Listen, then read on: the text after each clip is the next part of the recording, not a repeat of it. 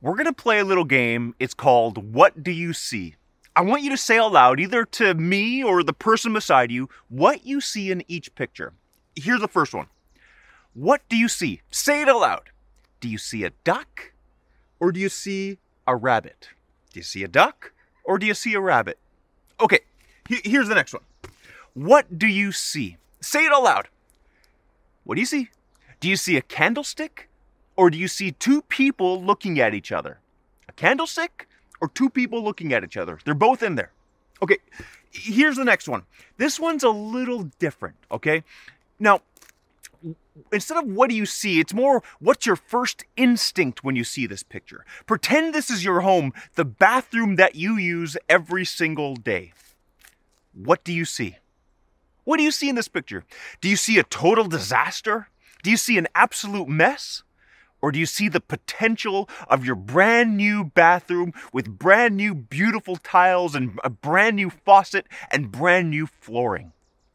Does this picture stress you out or does this picture excite you? It's interesting how one picture can elicit two opposite responses from two different people. Okay, here's the last one. This next picture went viral in 2015 it's the famous wedding dress. What do you see? Is it a dress that is black and blue or a dress that is white and gold? Is it black and blue or white and gold? Now, I have to admit, I had some pretty sharp argu- arguments with friends and family about this one when it first came out. I honestly thought they were playing a joke on me. They were convinced that this was a dress that was black and blue, and I can only see white and gold. I don't see any black or any blue. I'm not joking. Turns out the designer actually came out and confirmed that it's supposed to be a dress that is, drumroll please, black and blue so I guess I was wrong. But again, isn't it interesting how two people can look at the exact same images but see different things? You know, one person sees a rabbit, one sees a duck. One person sees a candlestick, one sees two people looking at each other. One sees a disaster, one person sees potential. One person sees black and blue, one sees gold and white. Well, Today, we're going to dissect the story of two groups of people who looked at the exact same situation, they looked at the exact same challenge, but they saw two completely different outcomes. They looked at the same thing, but each group saw something different, and it caused some serious problems. They saw the same issues, but they had two completely different perspectives on the situation. Now, we're in the middle of a series called In the Wilderness. Now, we're literally in the wilderness filming. How cool is this, right? Now, the Israelite people wandered in the wilderness, in the desert, for 40 years before they were able to enter the land that God had promised them.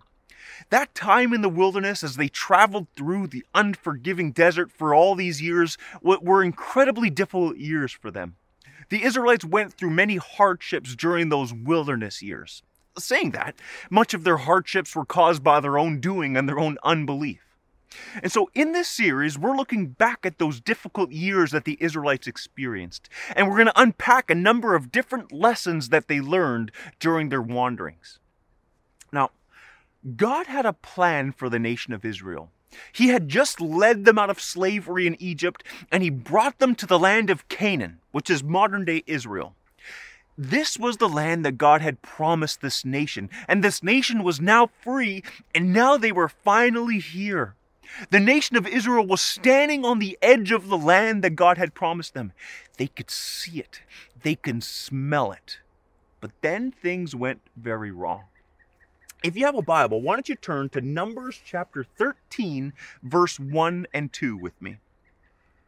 The Lord said to Moses, Send some men to explore the land of Canaan, which I am giving to the Israelites. From each ancestral tribe, send one of its leaders.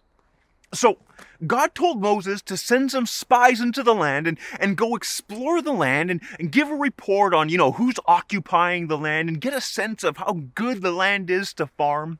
And the spies were, were to go in and give an account of what they saw. They were to give a, a sort of a scouting report of the land. And that's exactly what they did. Twelve spies went out into the land for 40 days. But the problem was when they came back, there were conflicting reports. Here's what the majority of the spies said. This was the report from 10 out of the 12 spies that were sent out. Numbers chapter 13, verse 27. They gave this they gave Moses this account. We went into the land to which you sent us, and it does flow with milk and honey. Here's its fruit. They had a sample of the fruit for Moses. But the people who live there are powerful, and their cities are fortified and very large.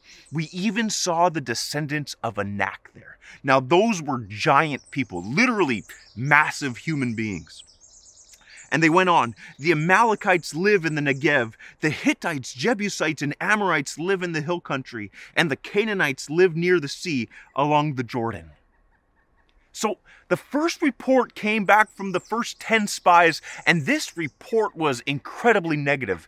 The first 10 spies said, Listen, Moses, we checked out the land, and the actual land is great. They showed him the fruit, but we got some serious issues here.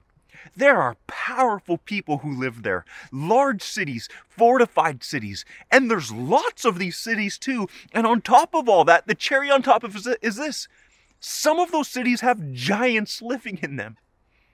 That was the report from the first 10 spies. But then two men named Caleb and Joshua were the other two spies that were in this scouting party. Caleb and Joshua, interestingly enough, saw the same issue that the first 10 spies saw, but the report was much different. Here's what Caleb said in verse 30. Then Caleb silenced the people before Moses and said, We should go up and take the land. Uh, we should go up and take possession of the land, for we can certainly do it. I, I picture like a William Wallace type of speech here. It's very interesting because all 12 spies saw the same land. They all saw the same fortified cities. They all saw the same giants. However, Caleb and Joshua had a totally different perspective. Caleb and Joshua were the only ones who had confidence that they could take possession of the land. They said, Yeah, listen, there's fortified cities and there's giants and there's many enemies in the land, but we should go and take possession of it. We can do it.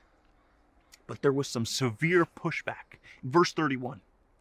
But the men who had gone up with them said this we can't attack those people. They are stronger than we are. And they spread among the Israelites a bad report about the land they had explored. They said, The land we explored devours those living in it. All the people we saw there are of great size. We saw the Nephilim there, the descendants of Anak come from the Nephilim. Again, remember, those were the giants. And they said this We seemed like grasshoppers in our own eyes and we looked the same to them.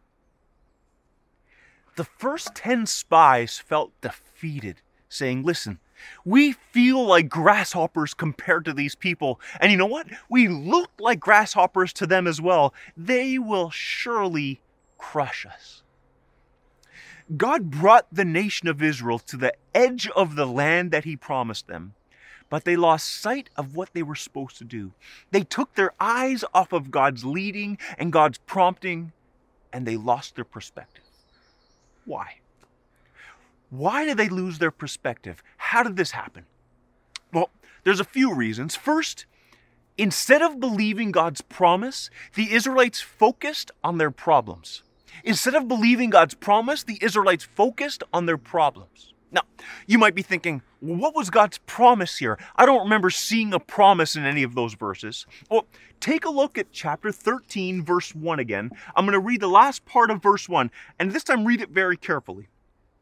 The Lord said to Moses, Send some men to explore the land of Canaan. Here it is, which I am giving to the Israelites. Which I am giving to the Israelites. Underline that in your Bible or your outline if you're following along today. God's promise was this I will give you the land. God didn't say, go check out the land to see if you can defeat the enemies. No. He didn't say, go size up the other armies and then, then let's discuss if we're going to be able to overtake them or not. No. He said, go take a report of the land that I am giving you. But the first 10 spies, they forgot the promise that God had given them as they saw what lay ahead in the land, and they spread fear among the people. There are many enemies, they said. There are fortified cities, they said. There are giants there. We look like grasshoppers compared to these people. We can't take the land. Are you kidding me? We will surely be crushed. Their problems looked bigger than God's promises, and their insecurities took over. And that shifted their perspective from being strong because God was on their side to being scared of what laid of what lay ahead. I got a mosquito in front of me. That's that's in the wilderness for you. These people, they lost their perspective because they focused on their problems rather than God's promises. Another reason they lost the perspective is this. Instead of remembering what God had done, the Israelites doubted what they can do. Instead of remembering what God had done, they doubted what they can do. Now remember, it was not very long before this account that the Israelites were slaves in Egypt. These Israelites had watched firsthand how God sent plagues over Pharaoh and over the land. These people were the ones who were led by God with a cloud of smoke by day and a pillar of fire by night. They were the ones who stood on the shore of the Red Sea with the Egyptian army bearing down on them, ready to enslave them again. They were the ones. These were people were the ones who stood and watched Moses as he stood with his staff and he parted the Red Sea. These people were the ones who crossed the Red Sea on dry land. Listen, this was not a story that they heard from their great, great, great crazy uncle. You know those stories that I'm talking about. No. They had experienced all of this firsthand. It happened to them. But instead of remembering what God had done and all that God had saved them from and all the miracles and provision that God had given them, they chose to doubt what they can do. The people said, We can't do this. Who are we? We don't stand a chance against these giants and these great nations. Only a few had the right perspective, and the rest forgot what God had done for them in the past as they saw what lay ahead. And doubt took over. Those past miracles, eh, eh, they seemed like a they seemed like a, a distant dream. They forgot all about what God had done and they chose to doubt. And that shifted their perspective. As you read in chapter 14, and I encourage you to read it on your own even tonight, you'll see that the nation complained after hearing these negative reports from the first 10 spies. They grumbled, they and they complained. They said, God, why did you bring us here? Did, did God, did you do this so that we would die in the hands of these enemies and these giants? So did you do this so that our wives and children would be taken as slaves? They grumbled and they said, we would have been better off staying in Egypt. As they stood on the edge of the promised land, they complained about their situation. And you know what? God was ready to abandon the plan to use the Israelites. He was ready to send a plague to their nation to punish them for their unbelief. He was ready to use another people group to bring about his great plan. But Moses pleaded with God. Moses said, God, listen, I know you've been exceedingly patient already with these Israelite people, but just be gracious one more time. Please, God, use these broken, rebellious people. Don't abandon the plan to use them. Please, God, I'm begging you. And God said to Moses, Okay, I won't abandon the plan, but, but I can't just not do anything about it. Look at chapter 14, verse 20. The Lord replied to Moses, I have forgiven them as you asked. Nevertheless, as surely as I live, and as surely as the glory of the Lord fills the whole earth, not one of those who saw my glory in the signs I performed in Egypt and in the wilderness, but who disobeyed me and tested me ten times, not one of them will ever see the land I promised on oath to their ancestors. Not one, no one who has treated me with contempt will ever see it. Since the Amalekites and the Canaanites are living in the valley, turn back tomorrow and set out towards the desert along the route to the Red Sea. God's saying, listen, to all those who experienced the miracles in Egypt and the, in the desert, to all those who saw my great hand at work, Like, seriously? You should know better. You saw my great miracles. You experienced all the, the, amount of times that I saved you. And, and, and now, because of your unbelief, because you don't believe and trust me, you will not enter the land. So turn back and wander the desert until this generation has passed away. I mean, what a devastating turn of events. See, God still used the Israelites, but there were consequences for their actions. There were severe consequences. Remember, they were on the edge of the promised land, they were right there. And instead of boldly going into the land that God had for them, the nation of Israel paid a consequence for their unbelief and lack of trust in God. They paid a consequence for not having the right perspective. Have you ever wondered why the Israelites had to travel in the desert for 40 years? This is it. This event was the turning point. It was because of this generation's unbelief. It be, it's because they had the wrong perspective. They doubted what they can do instead of remembering what God had done.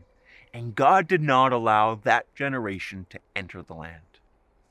But that's not even the end of what happened here. Listen to what happens next. There's even more craziness that happens. Verse 39. When Moses reported to all the when Moses reported this to all the Israelites, they mourned bitterly. When Moses told the Israelites that they had to turn back, they mourned bitterly. They were devastated. They couldn't believe what was happening. They couldn't believe God was telling them to turn back. So they took things into their own hands. Verse 40. Early the next morning, they set out for the highest point of the hill country, saying, Now we are ready to go up and take the land the Lord promised. Surely we have sinned. The people said, Okay, listen, we disobeyed God, but, but now we're ready to go and take the land. Now we believe. Now we know we can do it. What is happening here is so interesting.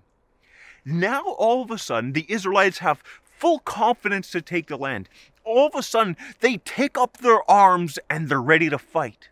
But Moses says, No, no, no, guys. God has not commanded you to go and take the land now. You disobeyed that command.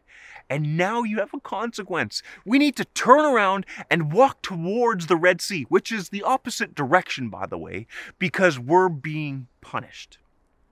But look what they do in verse 44, chapter 14. Nevertheless, in their presumption, they went up towards the highest point in the hill country, though neither Moses nor the Ark of the Covenant moved from the camp. Now, the Ark of the Covenant symbolized God's presence, is literally where God's presence dwelt, which means they made this decision to go and attack the enemy without the blessing of their leader, Moses, as well as without the blessing of God. That's not very wise. Verse 45. Then the Amalekites and the Canaanites who lived in that hill country came down and attacked them and beat them down all the way to Hormah. You see, regardless of the instructions from Moses and God, the Israelites went up and tried to take the land on their own, but they were attacked and they were beaten down. That leads us to the third reason they had the wrong perspective. Instead of obeying God, the Israelites chose to ignore God. Instead of obeying God, the Israelites chose to ignore God. They blatantly ignored God's commands as they proceeded to fight the enemy. They thought, well, we know what's best now. We don't need to walk the opposite direction as, as God is suggesting. We can do it. We can defeat the enemy. We'll fix this mistake that we made. But they totally left God out of the decision making process and they blatantly disobeyed God. And as a result, they lost the battle. You know, it seems like the Israelite people were always one step behind. You notice that? They seemed always to be out of step with God. God said, Go take the land. The Israelites said, But, but we're scared. Well, God said, But look what I've done for you in the past. The Israelites said, Well, we still don't think we can do it. And then the Israelites said, Okay, we're brave now. We can do it. And God said, Well, guys, now it's too late. Have you ever felt like that in your life? Have you ever felt out of step with God? Have you ever felt like you're wandering in the wilderness? I'm not talking about a literal wilderness like this.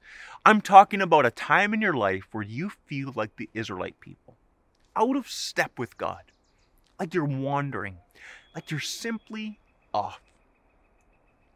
Doesn't it seem like when we're out of step with God that our perspective seems way out of line as well? Have you ever noticed that? When you're out of step with God, when you're wandering, when you're in the wilderness of life, it's usually a time where, where your worry seems unproportionately big. It's usually a time when your insecurities are abnormally overwhelming. It's usually a time when your doubt is exceedingly abundant.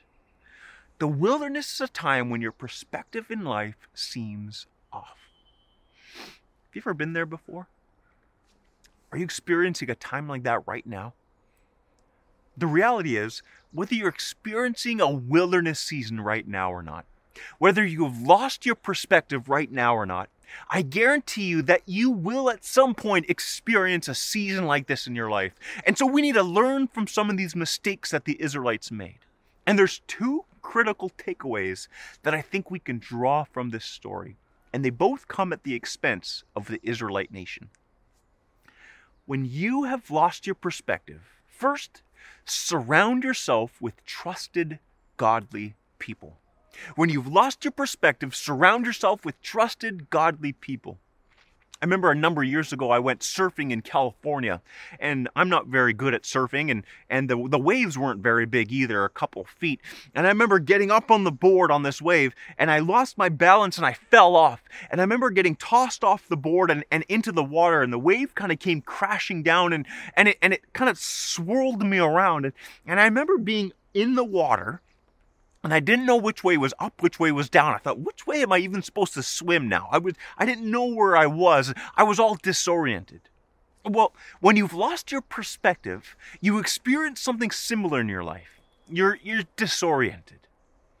A trusted, God fearing person will help bring stability and truth to your situation. A trusted, godly person will be someone who can talk you off the ledge of a bad decision. A trusted, godly person will, be someone who can speak encouragement into your life, someone who can bring stability into your life. A trusted, godly person is someone who can help you navigate life when you feel disoriented. And actually, it's someone who can save you from a lot of pain and a lot of heartache. The Israelites had Moses, they had Aaron, they had Joshua, they had Caleb, all of whom were trusted, godly people. Joshua and, Caleb uh, had the godly perspective when they looked at the land. But the Israelites didn't look at them. They chose to listen to the disobedient spies who spread a bad report. They chose to listen to those spies who forgot God's promises. And as a result, they experienced some serious consequences. So, when you are in the wilderness, when you feel out of step with God, when you feel off in life, you need to surround yourself with trusted, godly people, people who have the right perspective. Why? Well, because I guarantee that in this difficult situation, your mind is being bombarded with lies. I guarantee that if you feel like you're in the wilderness in a wilderness season, that your insecurities are at an all-time high. I guarantee you that if you feel like you're in a wilderness season, you're seeing the difficulties in front of you and you feel like the Israelites did, like a grasshopper. You feel hopeless and helpless. I bet your mind is being bombarded with lies about how you can't do it, how you're not good enough.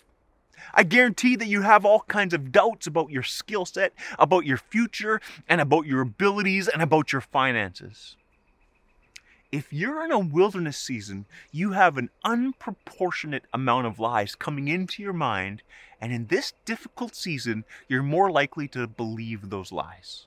So, in the disorientation of your wilderness, when your perspective is off, you need to surround yourself with trusted, godly people to simply speak truth into your life and help you get back on track. Second, when you're in the wilderness, when you've lost your perspective, never make a big life decision. Never make a big life decision. Saint Ignatius Loyola was a Spanish priest and theologian who founded the Jesuit order in 1534, and he actually became an expert in spiritual direction. He famously taught on decision making during times of consolation, which is when things are going well, and desolation when things are not going as well. A person dwells in a state of consolation when they are moving towards God's active presence in the world. When there's a growing sense of the qualities of the gifts of the gifts of the Holy Spirit in your life, you are in consolation. When I feel like I'm growing closer to God and being more Christ-like, I am in consolation. That is a good place to be in. On the other hand, a person who dwells in a state of desolation is when he or she is moving away from God's active presence in the world. Now, we know we're moving in this way when, when there's a sense of growth of resentment and ingratitude, selfishness, doubt, fear, and so on in our lives. If my outlook becomes increasingly gloomy and self self obsessed, when my perspective is off, I'm in a state of desolation. I'm resisting God. And maybe I'm not actively resisting Him, but I'm being led away from God by other influences. Ignatius rightly taught to never make a big life decision in desolation. When you're in the wilderness of life, when you feel out of step with God, when your perspective is off, never make a big life decision. If you recall, the Israelites did actually the opposite. They were resisting God. They were grumbling, complaining, and in the state of desolation. And it was in that state, with this wrong mindset, that they made a big life decision. They decided to go against God's command, ignoring God, and to go and take the land. And they were easily defeated by the enemy. And that decision hurt them. So, never make a big life decision in desolation you might be thinking to yourself, okay, Lewis, but you know, when I'm in the wilderness, when my perspective is off, when I'm in desolation, like, what do I do? How, do I get out of this phase in my life? That actually leads me to today's big idea. When you are in a season of desolation, when you are in the wilderness, when you have lost your perspective, pursue the presence of God. When you have lost your perspective, pursue the presence of God. I, I, know what you're thinking. You're probably thinking, some of you are thinking, really, Lewis? That is such a Christian answer. Pursue the presence of God? Really? are you seriously? Well, when I think about my biggest wilderness season, I'm reminded of what happened in my life in 2010. I had moved out to East Vancouver and planted a church that had ran for almost five years. And I poured my heart and soul into that church. Countless hours and literally blood, sweat, and tears had gone into that church plant. And without getting into all the details, in 2010 we made the very difficult decision to close the doors and close that church down. Let me tell you, those were some very low days for me. Days where I was off Days where I was frustrated with the situation, frustrated with the people around me, and you know what? I was frustrated with God. I had lost my perspective. I'd found myself I'd found myself becoming increasingly angry at God and bitter at the situation. I was in a classic state of desolation. And you know what? What I realized when I look back on that time in my life? For me, as the weeks and months passed by, I naturally veered away from God, not towards Him. I found myself drifting from God, not to God. And that was a slippery slope. My frustration and my bitterness caused this gap between me and God, and I felt like this gap kept widening, widening. And guess what? God wasn't the one who was moving. It was me. I was moving farther away from him the more desolate I felt, the farther away from God I felt. And in that difficult time, in that wilderness season, I needed to make a conscious decision to pursue the presence of God in my life. I needed to start by simply prioritizing time with God, to simply inviting trusted godly people in my life, even if I didn't feel like it at the beginning, I needed to prioritize spending time in worship. I needed to prioritize reading His Word and praying and being quiet with God. For me, when I lost my perspective, my first step back to spiritual help was to pursue the presence of God. And you know what? The same will be true for you. So if that's you, if you're in a time of desolation, if you're in the wilderness, if you feel like you've lost your perspective, would you pray with me? I'd love to pray with you right now. Just agree with me as I as I pray for you. God, I lift up everyone right now who feels like they are in the wilderness, who feels like a grasshopper to their situation that they're facing. God, for all those who feel like they're in a state of desolation, moving farther away from you. God, I pray that you would supernaturally come into their lives and draw them close to you. I pray that you would give them a soft heart. God, a, a humble heart, a heart that wants to come to you. Use this time to shape them and to draw them close to you. God, I just pray for every person watching today that has never pursued your presence for the first time. For all those people that want to make a decision to follow you right now, I pray that you would continue to be with them. God, I pray that you would shape their life. And I pray that even right now that they would make a decision to follow you. I thank you for your grace and your love and your mercy, even in our time of wilderness. I pray this in your name. Amen.